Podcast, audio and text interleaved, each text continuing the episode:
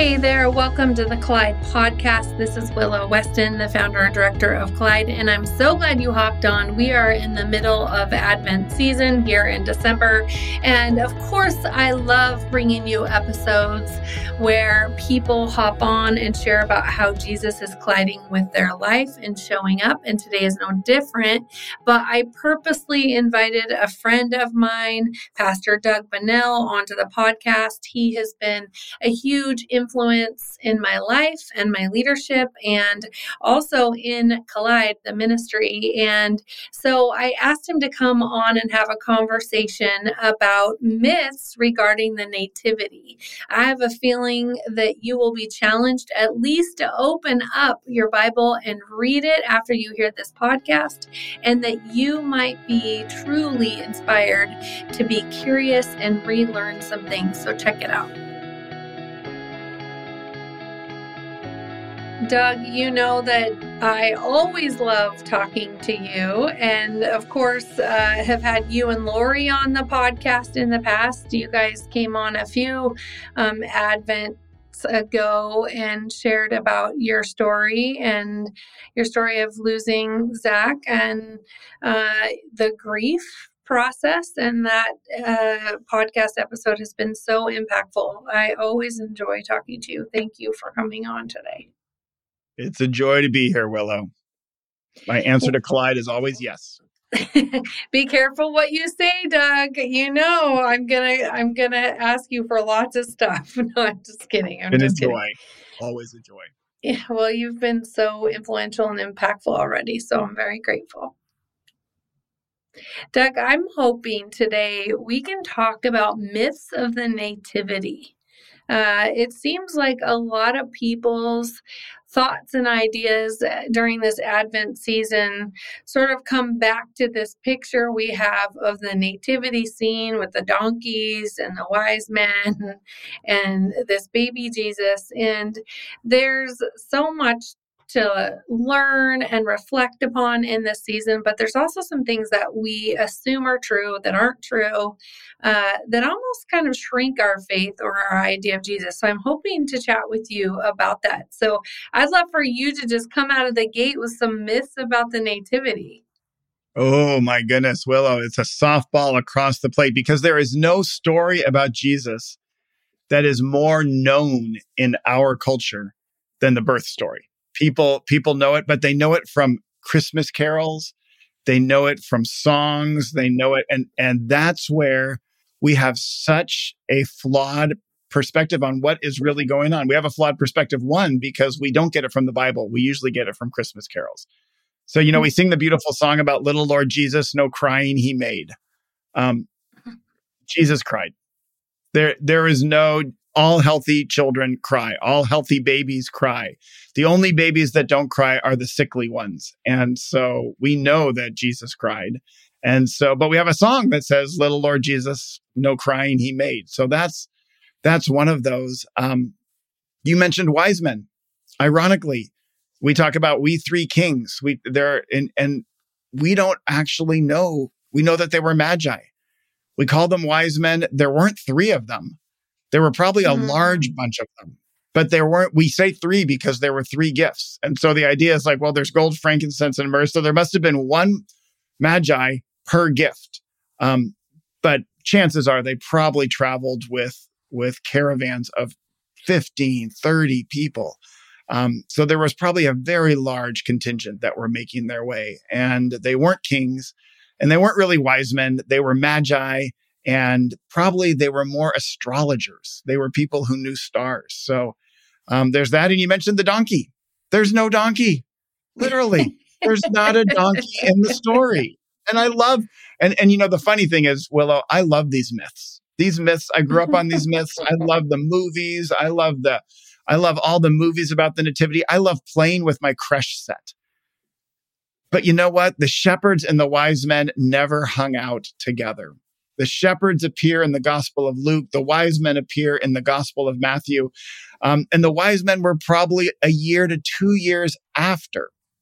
So there's no, there's literally no chance that the shepherds and the wise men were out hanging out. Now, in my in my creche, they're always hanging out. they're all there together on that same night. But mm-hmm. um, but that was that's just a myth that we hold on. So it's it's Saint Francis who developed that idea of the creche, that that nativity scene that all of us are so thankful for.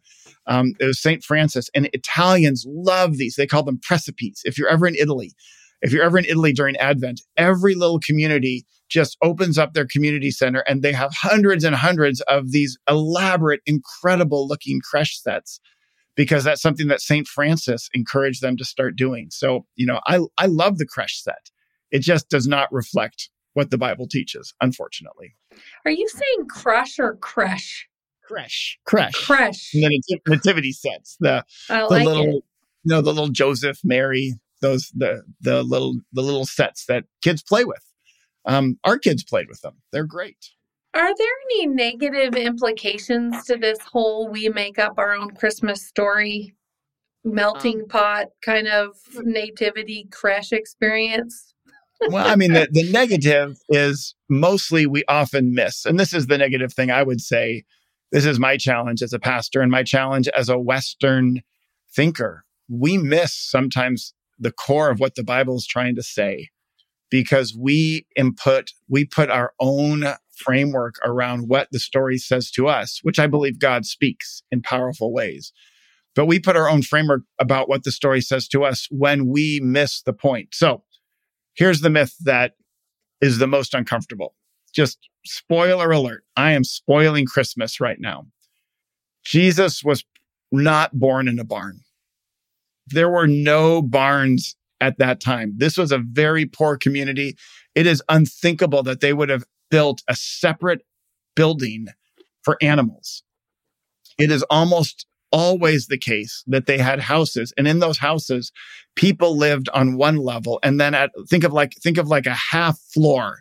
A half floor down was the was where the animals would live. And so it was very simple that almost every house had the manger right at that space where the right below where the animals lived. So they would have the manger just on the ground in the living arrangement because that's where the animals would eat. And then if you had a really wealthy house, a really wealthy people, they would put a separate room on the side of the house. And that was sometimes known as the word that is the word that we interpret as inn. So when they talk about inn, there wasn't a hotel. There wasn't like an inn where Jesus, where Mary and Joseph could have stayed. They were saying that the bedroom, the extra bedroom that only wealthy people would have had, that was full. And so they were just Mary gave birth to Jesus in a regular building, a regular house, instead of like a special house off to this, a special building off, mm-hmm. a special bedroom off to the sides. She gave birth in a regular house, and Jesus then slept in the manger, which was just part of the regular house. These were poor people. These were just people of the earth and of the land. And that's the story there. There's no story about Jesus in a barn. There's no story about a stable all of these things that we build and we think about and think that's so powerful. The reality is he was born among common people. He was born in a common way and kids, people swaddled their babies. That wasn't special. It wasn't, you know, even we swaddle our babies. They just, you know, you, you bundle them up tightly. Um, so all of these things were that Jesus was born in a normal situation to normal people, to common people of the time. And that's the story. Um, but we get this whole story. And there's no sense that Joseph was running around searching for a place to have the child. We made that up. We made up this whole idea that there wasn't a place for them to have it. And Joseph was running saying, please, could there be someone to have a place to have my child? Remember, Joseph was a great great grandson of King David. Joseph was of royalty. There's no way that a Middle Eastern town at that time would have had a woman give birth in a stable by herself. There were people there. There were people that welcomed me. So all of these stories, these are wonderful myths that we hold on to and we build all these different ideas around them. Um, but they're not what the Bible is teaching. So as you people said, are going crazy right now listening to this, Doug. They are opening their Bibles. They are fact checking. You're making me want to read the Christmas story. I'm gonna definitely Matthew be. The beginning of Matthew, the beginning of Luke. That's where you'll find them. So you're saying that common people would have had a baby and laid their baby in a manger for animals. It's a pretty normal thing to do. It would have been Okay. a pretty normal thing, but it would have it was just, you know, I think if they were if they were someone special, they would have been able to put them in that special bedroom. You know, they, they it's it's like having a guest bedroom. Mhm. There would have been just one room. You know, you remember when Jesus says when you light the lamp, you put it on a lampstand so it gives light to the whole house. Remember that that passage? Mhm. Mhm. That's a truism because their houses were one room. You know, none of us live in a house where if we lit a candle, it would light the whole house. It would light Mhm. one room of the house, maybe, but it wouldn't light the whole house. But when Jesus said that, it was really clear light this candle and it will light up the whole house because the whole house was just this one room. And then if you had a lot of extra money, you would have put this extra bedroom out on the side. But you then have this house with animals living in it. And we even hear in the Bible, it says that they, the Pharisees, Jesus says, you know, the Pharisees, they take their animals out of their houses um, on the Sabbath day. So there's all these scriptures in, we find in the Bible that just show animals and people living in the same room.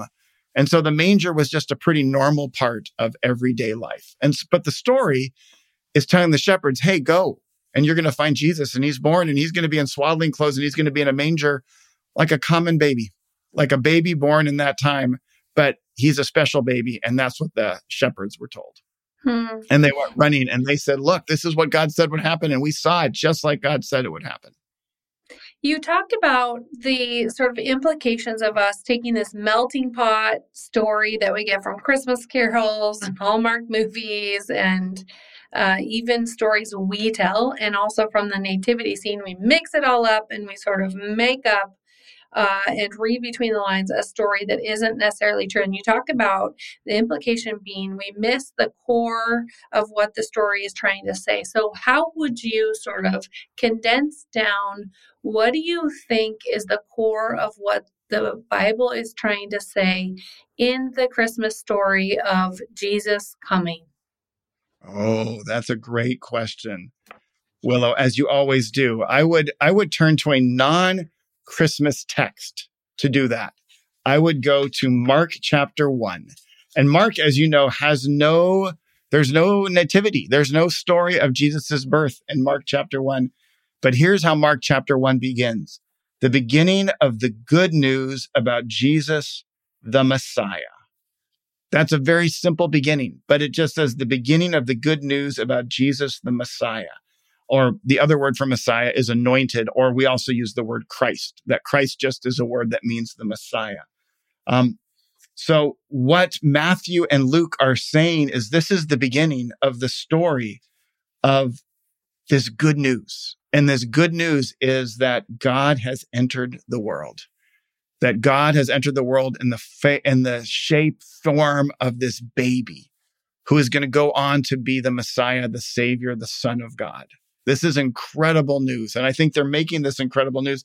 And he doesn't come to Jerusalem. He doesn't come to the wealthy. He doesn't come the way you would expect some king to come. He comes to common people who were poor. And he comes to normal, into a normal kind of almost hick town um, that doesn't even make it onto the maps. Nazareth is not even mentioned. It's not even in the early maps. It, it was so small and so poor. It didn't make it into the everyday maps. So when we say Jesus of Nazareth, they're saying Jesus of Hicksville, Jesus of Nowheresville, Jesus of this tiny little village that doesn't even make it on the map. But it's this story that that is God incarnate. We say that word incarnation. Incarnation mm-hmm. is this sense that God is on the move. And this is this wonderful story. Christmas is about God is on the move, entering into the world. And you have to read the whole story because then it gets to the Passion and Easter. And that's where the story is culminated or the story begins, depending on how you take it. I love that you're talking about this idea of God coming to a place that's not on the map and being born around common people. Th- this image, though, of Jesus in a manger, some people can't get past it. Almost like their faith stays there, or or um, it shrinks God, or they they can't grasp the significance about God coming as a baby in human form. Talk to us about why that's significant for us. It's a great question. I think it's something we are still. This is a mystery, Willow, that we will be wrestling with for years. So I don't have any simple, clear answer. What we have is that the world changes the world changes because God enters. And we use these words immanent and transcendent and this sense of this incredible sense that God is involved in the story now. Um, part of the thing that we look forward to, and I'm, I'm going to take this, this, is going to be a little roundabout way, but to take this. We look forward to this time when we believe Jesus will return. And when Jesus returns, we believe that he will come from heaven. And Revelation says that he will then take up residence. God will take up residence and live with God's people in the new Jerusalem. And that's that time when God and God's people, there's going to be no veil. Everyone's going to be living at the same place in the same time. And so Jesus entering in, God entering into the system as Jesus is this beginning of this incredible change of now God and God's people are together. God is on the move in the world. And we now see this access that people have to God and this access that God has to people. Everything changes. Everything changes in Advent, but we don't know the significance of it until we read the story of the crucifixion and the resurrection, which are the good news, the best news. It's the incredible news. So this is the beginning of the good news, but it's just the beginning the birth is not the whole story. The whole story is that Jesus came, that he taught, that he came and he died, that he rose again. And the world has been different ever since that happened. So mm-hmm. the Christmas story is this great beginning, but you're right. We get these images of Jesus, but it's not just people have an um, image of Jesus in a manger. All of us, all of us are trying to take all of this truth and we're trying to build an image of how we understand this mystery of God. And that image works for us for a little while, but then that image becomes an idol. And that idol becomes something that has to be torn down. And, and you know this, Willow. I know this.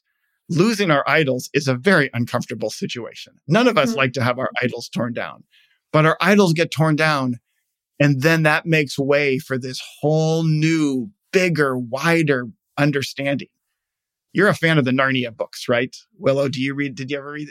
I have never read them. Mm-mm. Oh, someday, Willow, someday you and I will I sit down, we'll read them. Well, there's this part of Narnia and Prince Caspian, and Lucy sees Aslan, who's the Jesus character, and she sees Aslan for the second time. And she says, Oh my gosh, you're bigger. And Aslan says this powerful thing. He's like, Every time you see me, I will be bigger. That's what spiritual formation. That's what spiritual formation is. That you and hmm. I begin to get this bigger, wider view of this incredible God who would come to earth and live in a manger as a human being. You know, we, we talk in Philippians. Philippians tells the story of Christmas in a beautiful way that Jesus humbled himself and takes the form of a human, that Jesus stoops it's this incredible, it's this incredible hymn.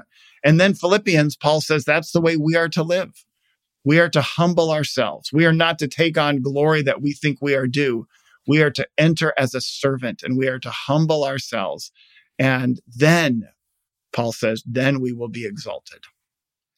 I, I love all this because one of the reasons why I wanted to talk about myths of the nativity is that there's this this important thing that seems like it needs to happen in our faith and I think you're touching on it which is sort of unlearning some things and relearning. And that actually can inspire us to want to learn again, to want to grow, to open scripture and to deeply explore this God who who you say in a sense using the Narnia example uh, says I will always be bigger I will always be bigger than you can imagine. I think sometimes when we unlearn something, like we hear, whoa, there wasn't a donkey, and a manger's common and there weren't three kings we just throw the entire baby out with the bathwater and we're like it's all garbage when in actuality instead of unlearning and then throwing the whole thing away we say yes to relearning,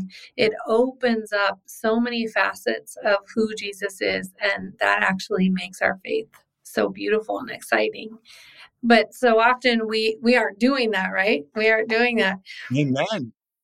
Preach it. You're you're exactly you're exactly right. And I think, you know, I think we always have to be doing this. And and you know, sometimes people will use the word deconstructing, which is sort of if depending on what community you're in, that can be a positive word or it can be a very negative word. But part of deconstructing is peeling away and saying, what what that I have been given is true and what that I have been given is not true. If you're part of a faith tradition, you've been handed things that are true and you've been handed things that are untrue, not consciously. I'm a pastor and Willow knows that, and Willow is a pastor as well. We don't ever intend to hand something down that is not true. It just happens. It's part of what we've been given and we hand it down. And later on, we realize, oh my gosh, I don't believe that anymore. I don't think that's true. But we have to peel those things away and say, what's left when we peel away the stuff that's not true? Um, so you're right. And it, and it should inspire us. It should inspire us to grow deeper and say, what is true here and what's really going on? Because the story we read in the Bible is actually better than any story that you're going to find on Hallmark. It's better than any story that you're going to read, that you're going to watch. The story that we read in the Bible is this incredible story of grace and truth. Did you know that you can support Collide by shopping at our store? Collide has a beautifully curated store where you can shop pretty things and support the work of Collide while you're at it. It's really a win win. From Collide Bible studies and sweatshirts to candles, journals, jewelry, home decor, and more, it's the perfect place to grab a gift for someone you love or pick up something special for yourself. So hop over to our website at wecollide.net slash store to start shopping. And as a special thank you to our podcast listeners, check out the show notes for an exclusive offer. When you think about the people at the time and this idea that uh, you know the angels appear and and they appear to the lowliest right they appear to the shepherds and they say um, that today in the town of David, uh, the Savior has been born, and this is good news for all people. When when that happens, how do you think the people of the time took this good news? Did did they you know had they heard um, these kind of things before? Had other people i mean in your theological studies had other people said that their god uh, was birthed in human form? Was this the most ludicrous thing you've ever heard? What would religious people have thought? It's a it's a great question. And you know we're just the people that are scholars are putting together a sense of what they think was going on. But there was a fervor for messianic expectations. There was a fervor. You got to remember that Israel had been under the heel of Rome for a long time. They were hungry. They were desperate.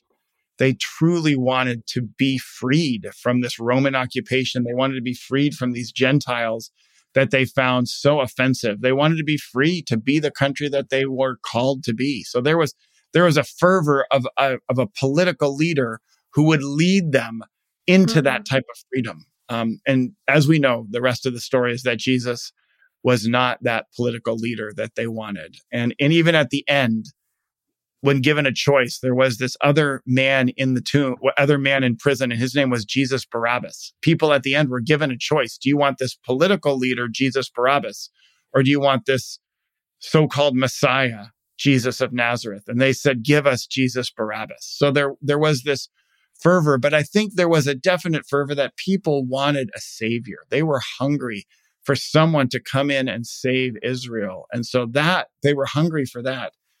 But you know, you mentioned the shepherds. We know that shepherds were fairly lowly. I, although, ironically, think of the great leaders of Israel. Moses, he was a shepherd. David, King David, he was a shepherd. Some of their mightiest leaders were shepherds. Some of their most powerful language for God is that God is the good shepherd. Um, in Ezekiel, they talk about the leaders that were not good. They call them bad shepherds. So there was this sense, but shepherds were not were were very isolated. They were a very isolated community. So for them to come into town, for them to start talking about it, I think we found that the community at the time was like, what is going on? Something big. They felt the sense that something is happening, but they couldn't put it together. Just like the disciples. They knew something was happening with Jesus, but they didn't know the fullness of what it was. And it took them even years after the resurrection to recognize the fullness of what they had experienced and what they had seen. You talked a little bit earlier about Jesus coming, and it's this sense of God is involved in the story. Certainly, God was involved in the story before Jesus came. So, can you speak a little bit more about what you mean about that? Yeah, absolutely. I mean, the whole story we see we see the story of the Bible is the story of God involved and the Holy Spirit involved. But we get the sense that God is involved in a different way when Jesus enters the piece. And that's our understanding of it. Um, that Jesus, when Jesus enters, if Jesus truly was God, if there was this human being, and this is a mystery, Willow, you and I know this is one of the biggest mysteries in our faith, up there with the Trinity, that, that the Father, the Son, and the Holy Spirit are all one and three all at the same time. The other mystery is that Jesus was fully God and fully human. I can't explain it. I can't parse it out. I can't, there's no scientific way for me to say how this happened.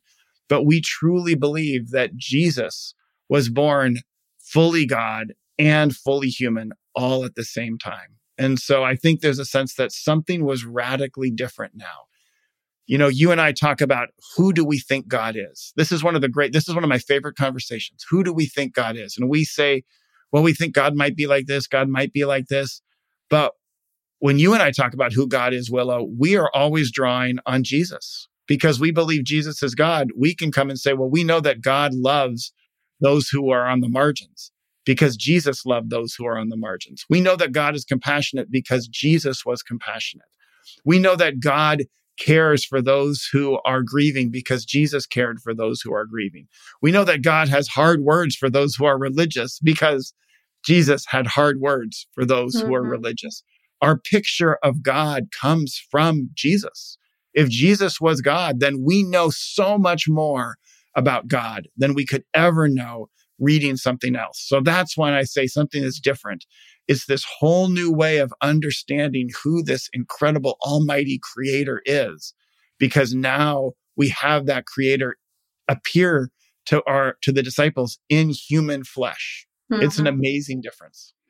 I, you're sort of becking, beckoning me backwards to being, you know, late teens, early 20s before I believed there was a creator, let alone Jesus. But as I started asking, you know, what's the meaning of life and where is God and if he's real, why hasn't he shown up in my life? And um, God started stalking me, and of course, putting all these people who love him in my life. And I started sort of asking questions about Jesus. And I, I remember opening scripture for the first time in my life because I didn't go to church as a child and I didn't read the Bible, and being blown away. Not because I had decided I believe, but the invitation to consider this that if Jesus is God, which in some sense he makes a case if you want to know what God's like, look at me. And if he he truly is God Emmanuel, God with us, and we open up scripture and we read about his life, I, I just I wasn't sure if I believed it, but then as I started to look at Jesus and what he's like, talk about God involved in her story, he's running into people's lives and bringing healing and reminding them that they're loved and bringing grace and truth and speaking up for people who can't speak up for themselves and um, curing sickness and inviting people into community who've been isolated. And I thought, if this is God, I want something to do with God and I want God involved in my life. Yeah. And I think that's what's what's such an invitation is maybe for those of us who've been following him, it's almost like we need to open up scripture again. All over. You and are you are so right. All over and say, consider this. If this is and, what God's like, yes. consider this. Right? And I think we have to do this on a regular basis, Willow, because scripture is so deep. In our, in our church, we just spent six months sitting with Psalm 23.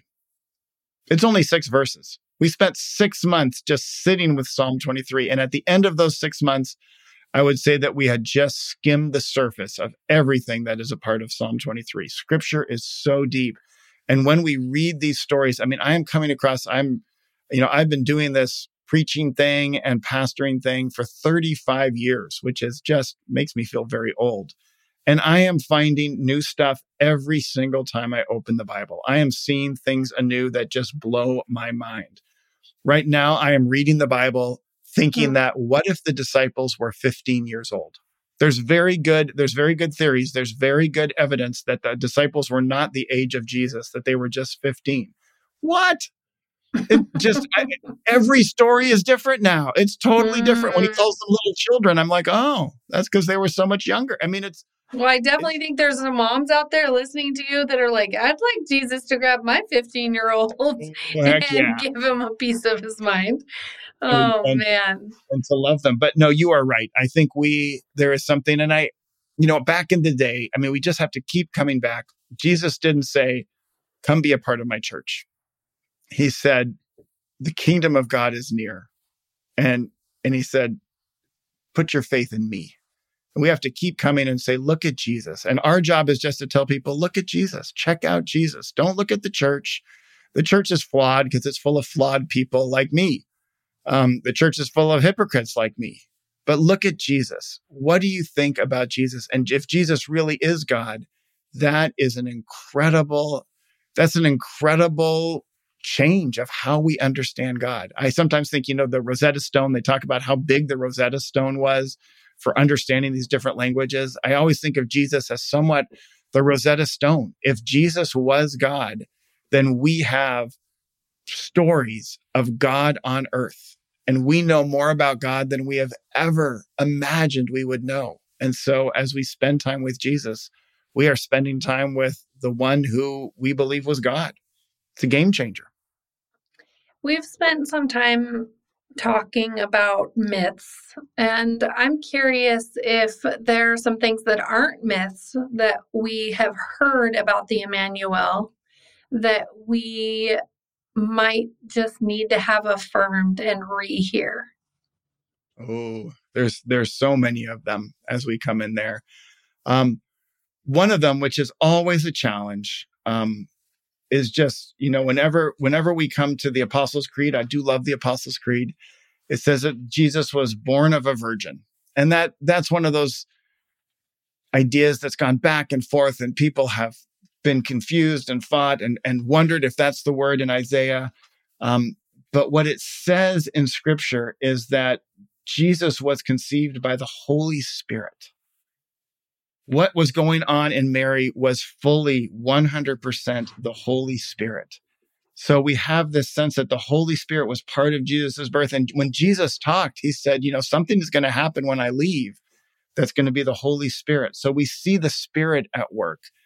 Um, what also is true is we see Joseph, this really quiet character of Joseph, who is told these, given these visions and images by an angel, and he follows them he doesn't play a big part in the story. No one wants to be Joseph in the Passion play.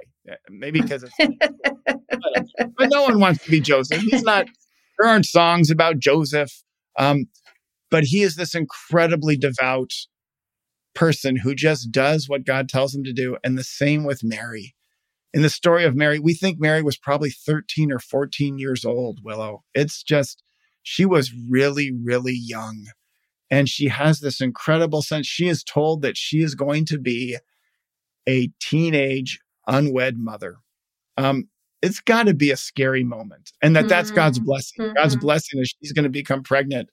Um, you know, how is her betrothed going to take that? How is Joseph going to take that? It's it's a very scary moment, and she says, "Here I am. Let it be with me." So what we see in the story are these very faithful people these faithful people who are called by God, told by angels that they have a role to play.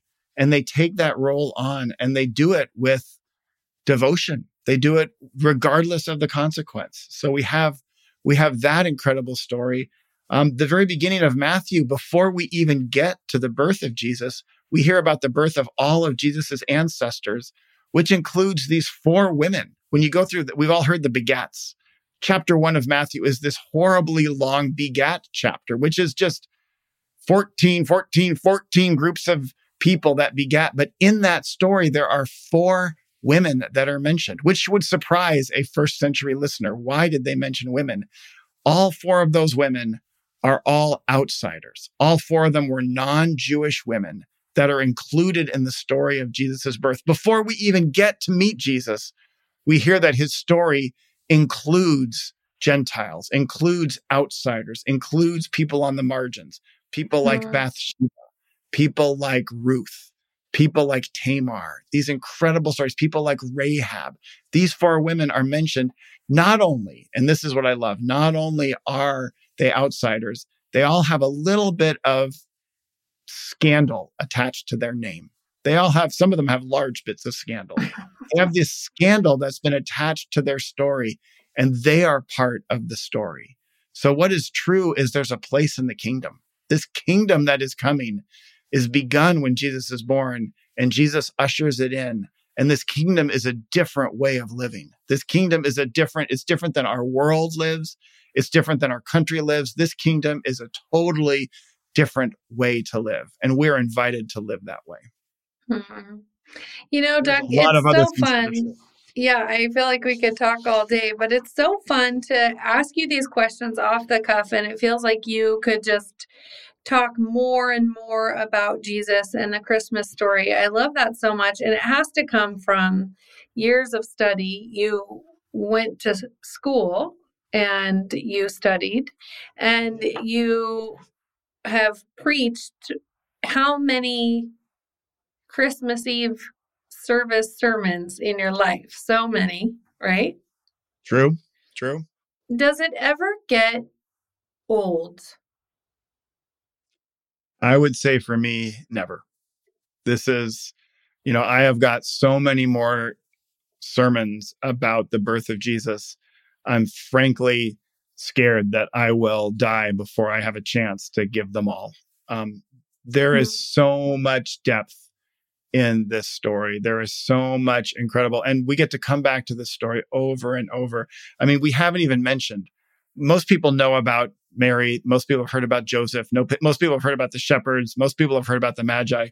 Very few people know the story of Zechariah or the story of Elizabeth or, mm-hmm. or Elizabeth and Mary spending time together. Very few people know the story of Simeon and Anna.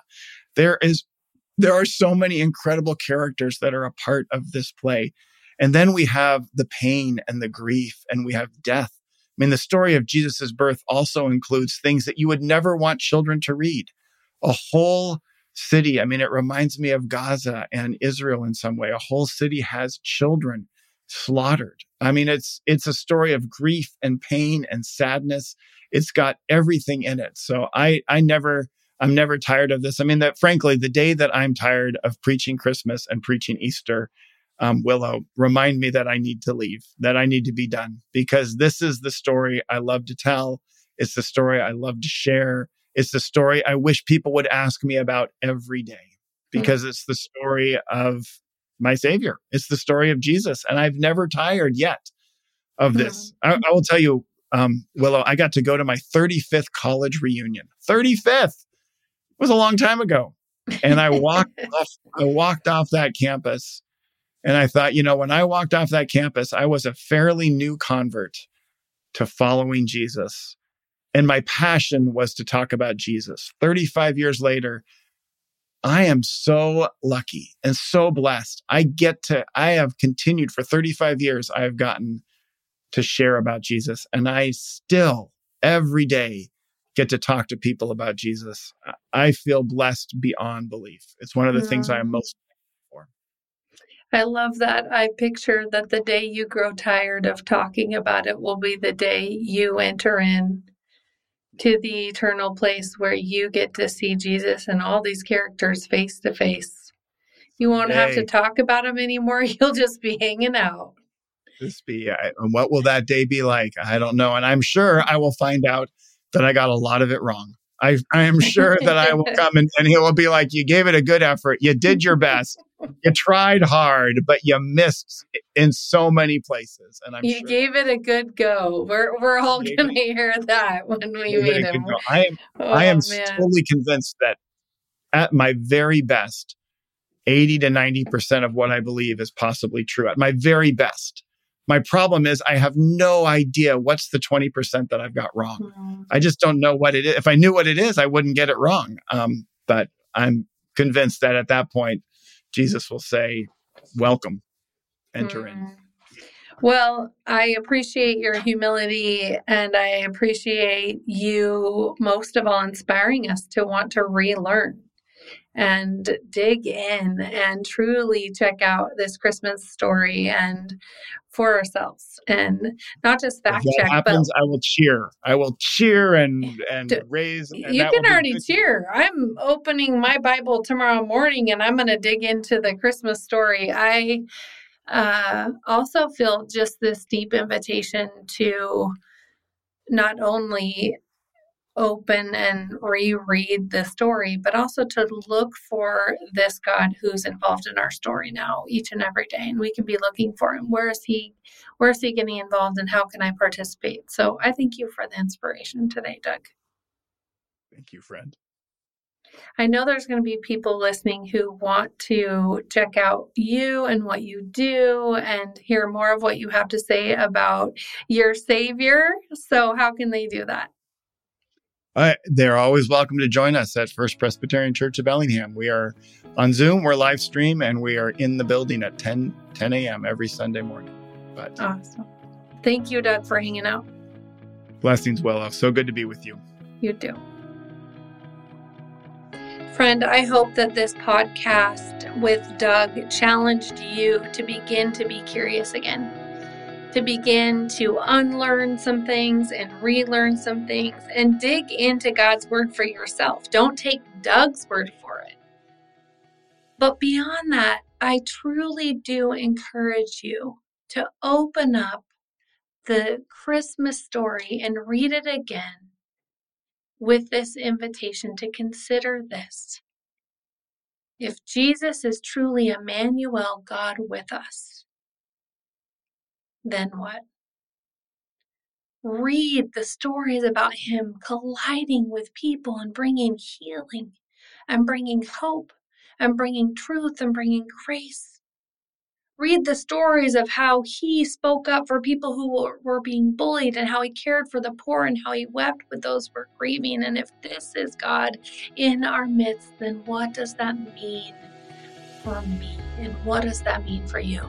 That's the invitation, friend. I hope you'll keep colliding. And I hope this week, around every corner, you see this God who's involved in your story more and more and more.